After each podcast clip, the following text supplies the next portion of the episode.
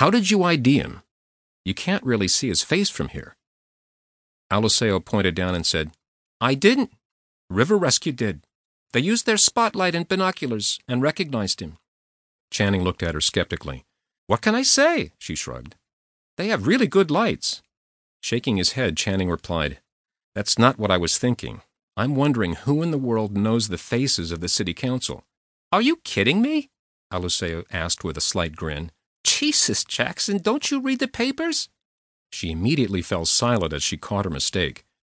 I'm sorry, Jackson. I guess you've avoided the news for a while, haven't you? Channing did not speak. He felt his hands start to shake and slid them into his pockets.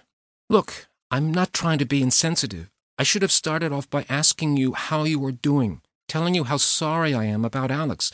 But knowing how you are, I just figured you'd rather skip all that and get back to work. A boat motor started up in the distance. More camera lights appeared to Channing's right and left. More flashing red and blue lights approached from all sides. The rotors of a helicopter thumped above. Too much. Way too much. It had to be 35 degrees and windy, but he was sweating. He could feel the flask pressing on his heart. He noticed a throbbing sensation through the crisscrossing scar tissue on his chest and back. The scars felt like a web of downed power lines beginning to burn through his skin. You're right, I just want to work, and no, I haven't read the papers in a while. Aliseo adjusted her hat and pushed some black strands of hair underneath it.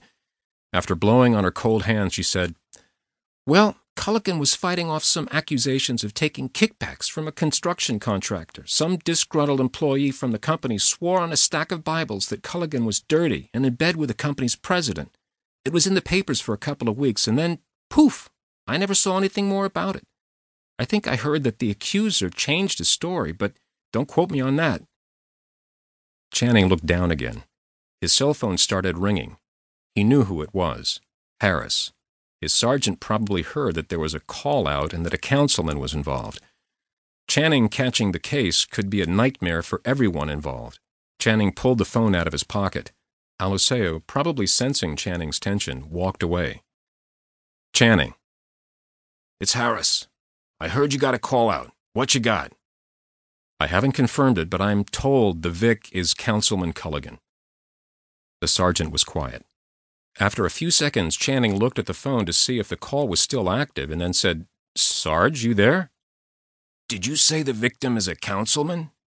Yeah, a guy named Culligan, but like I said, it's not confirmed. Harris let another long pause hang in the air. This time Channing waited. Finally, Harris came back with, Anyone in custody? No, witnesses didn't actually see it happen. They just spotted the body.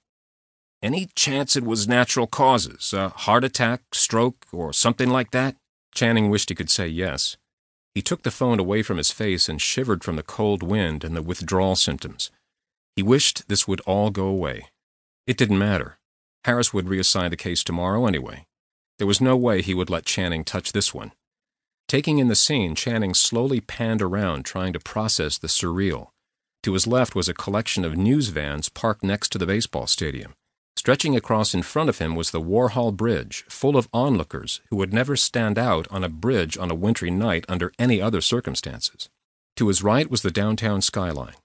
The red and blue lights of emergency vehicles were reflecting off the buildings to create a bizarre Christmassy effect Above him were media helicopters with their night cutting spotlights circling like vultures, and a soulless distance below him was the frigid Allegheny River.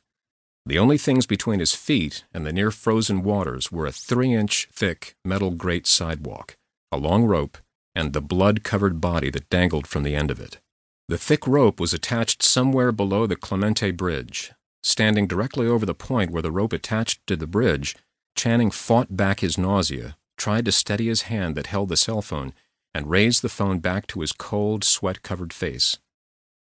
No, I don't think it's from natural causes.